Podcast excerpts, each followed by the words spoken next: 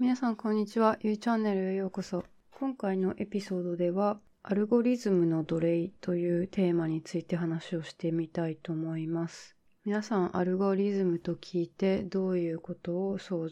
像しますか？アルゴリズムって、まあ、今のソーシャルメディア、ね、SNS には欠かせない機能になってると思うんですけど、えっと、要は、まあ、なんか計算方法とか物事のやり方っていうことですよね。例えば、YouTube とかを見てると、なんか自分の興味があるビデオばっかりおすすおすすめされる。これはそのアルゴリズムがあなたのこれまでの、えっと、視聴履歴とかを見て、あ、この人はこれが好きそうだなとか、このビデオを見た人は次にこのビデオも見る確率が高いなとか、なんかそういうのを計算して、で、勝手に見せてくれるんですよね。まあ、Facebook とか Instagram でも、自分がフォローしてない人のフィードがなんか出てきたりするじゃないですか。でもあれも大体自分が好きそうなものをアルゴリズムが選んで、で見せてくれるんですよね。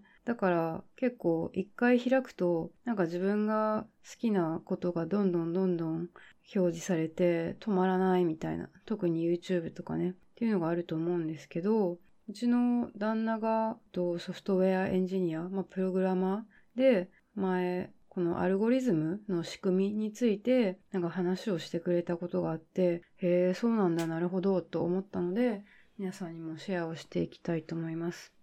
これを知るとアルゴリズムに振り回されにくくなるというか、アルゴリズムの仕組みを少しでも理解して、うん、なんかアルゴリズムの奴隷にならないようにすることができるのかなと思いました。で、まず、アルゴリズムって、その、ユーザー側、えっと、例えば YouTube だったら見る側、視聴する側と YouTube のクリエイターの側、その自分で動画をアップする側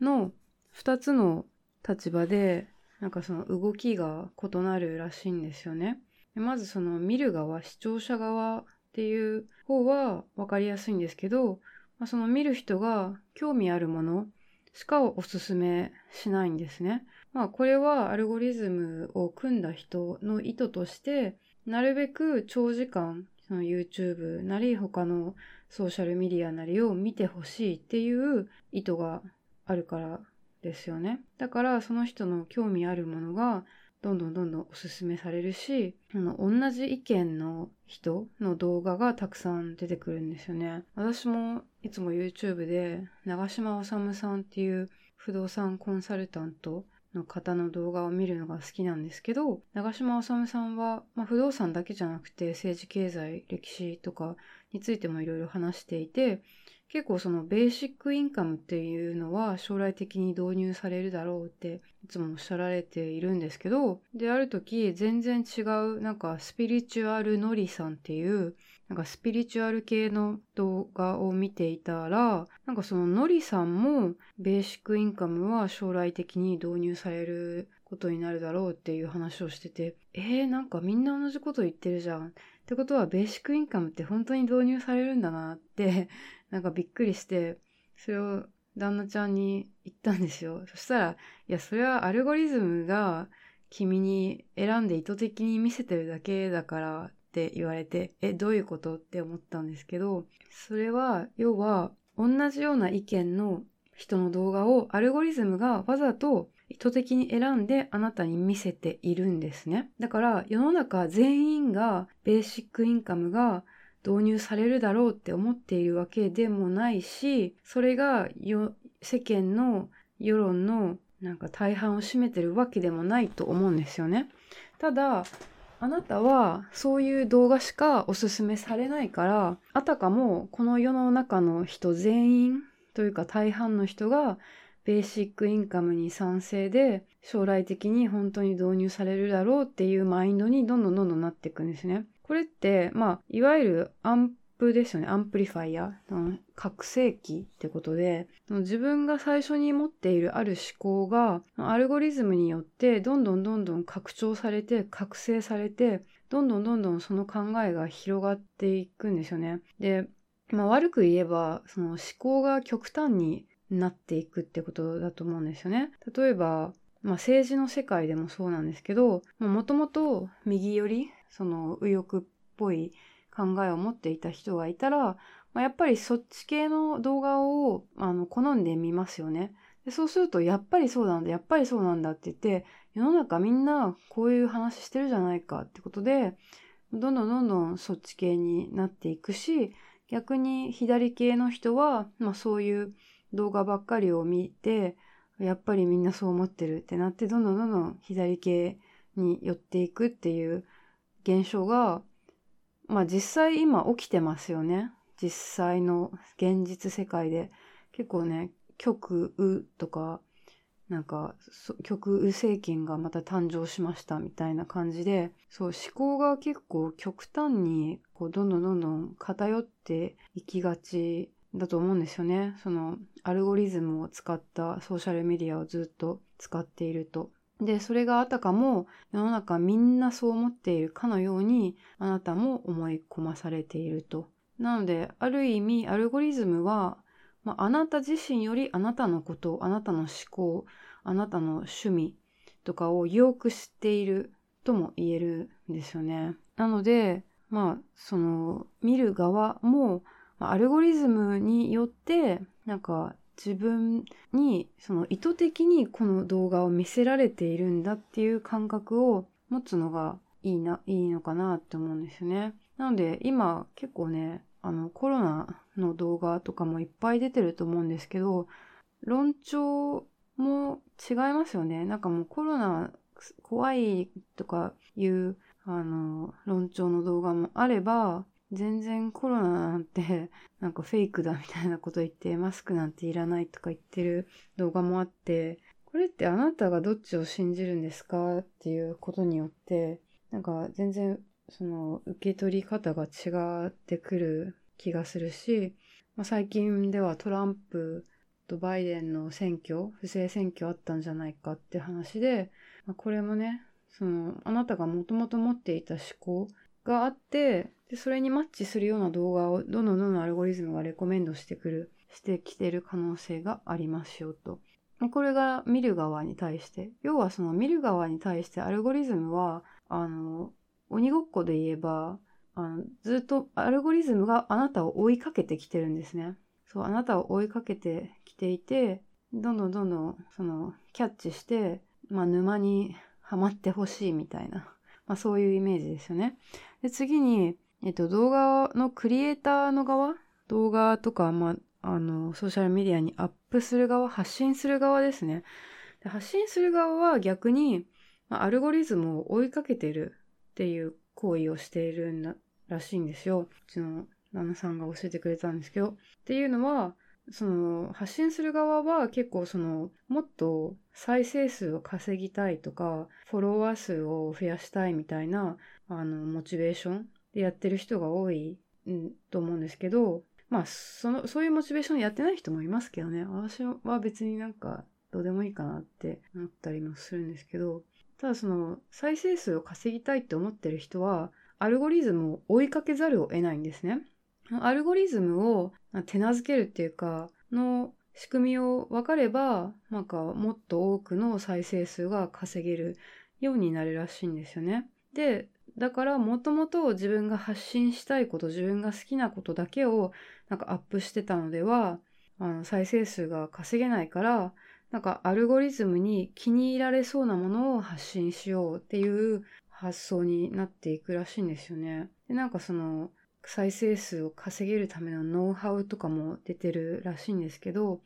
まあみんながみんなそのノウハウに従ってやってると、なんかどんどん内容も似てくるし、そのみんなの好きそうなことみんなって何なのっていうことになると思うんですけど、特に今もうマスメディアの時代が結構終わってきて、あの、細分化されたメディアの時代になってきてる中、みんなが好きそうなことって何なんだろうっていう感じなんですけど、なので、その発信する側っていうのは、あの、アルゴリズムをずっと追いかけ続けることが、その、多いらしいんですよね。で、なんかこの追いかける追いかけられるっていう構造がなんか永遠に捕まらない鬼ごっこみたいな感じで、アルゴリズムはずっと視聴者側を追いかけるし、発信者側はずっとアルゴリズムを追いかけていくっていう構造になってるらしいんですよね。ね、なんかそういう構造になってるんだっていうのを知ってるだけでも、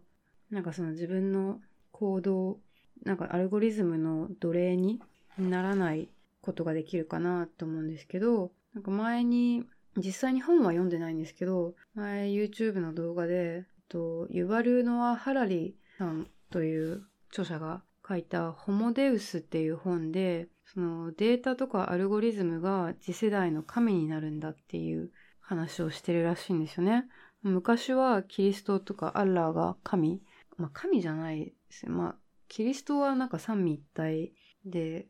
神の子みたいな感じですけど、昔はそういうものが神として、その、扱われたけど、なんか未来の世界では、アルゴリズムが神として扱われるようになるかもしれないっていうふうに論じたのが、このハラリ先生のホモデウスっていう本らしいんですけど、その本の中では、なんかアルゴリズムの時代になっていくと、まあソフトウェアが知能化していくと。ソフトウェアが自分で自分の知能を持つようになっていって、で、やがてロボットの時代になると、ソフトウェアがハードウェアをコントロールするようになると。まあ、要はそのアルゴリズムがロボットの体とか動きをコントロールできるようになっていくと。で、そういう時代になると、なんかその、まあ、AI とかバイオテクノロジーとかが発展して、まあ、人間もなんか体にチップを埋め込まれる時代になって、そうするとその何でもかんでもアルゴリズムが決めるようになって、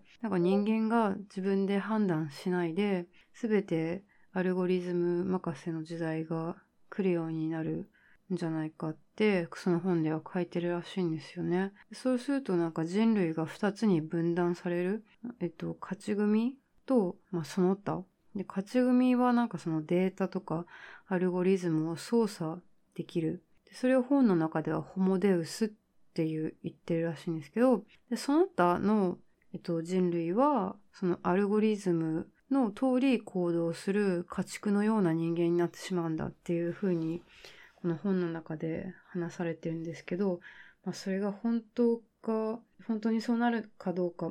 もしくはもうすでにそうなっているのか、ちょっとわかりませんけど、ね、こうやって気づかないうちに私たちって、なんかそのアルゴリズムの仕組みに組み込まれて、知らないうちになんか奴隷になってしまっている可能性がありますよっていう話でした。で、まあ、そうならないためにどうすりゃいいんだっていうことなんですけど、なんかこれは前回のエピソードとつながるんですけど、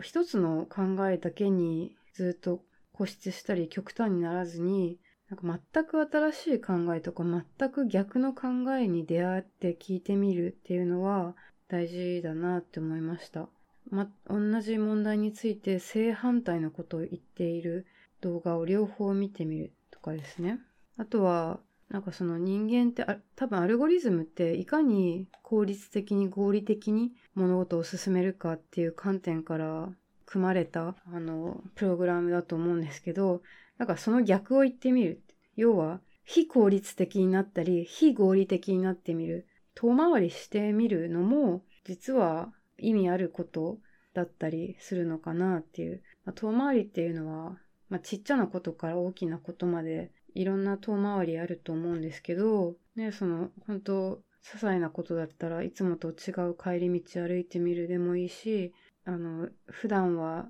あの、行かないような本屋に行って全然自分が興味ない分野ちょっと覗いてみるとかでもいいし、まあもうちょっとお金と時間かける方法であれば、まあ、旅行に出かけてみるとかね、まあ最近はちょっと難しいかもしれないですけど、まああとは新しい人に会って新しい考えを聞いてみるとか、ま、自分がこれは無駄だって思っていることが意外となんかそういう非合理的なもの、非効率的なものが意外とあの後から役に立ったりするんじゃないのかなと。自分がいつも見てる長嶋治さんもその知識を詰め込むのになんかいかに効率的に勉強できるかっていう質問をしてくる人が多いらしいんですけど、まあ、そうじゃなくて、もう何でもかんでも最初は泥縄式にあの知識を詰め込んで何でもかんでも読んでみた方がいいと。それがいずれはどれも無駄にならないっていうことがわかるからっていうことをおっしゃられていたんですけど、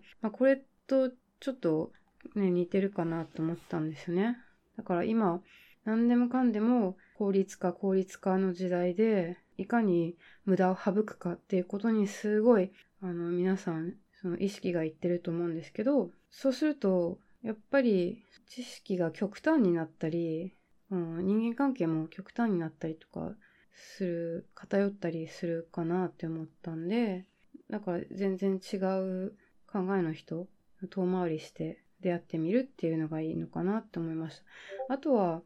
インプットとアウトプットのサイクルをやるのがいいのかなって思ったんですよね。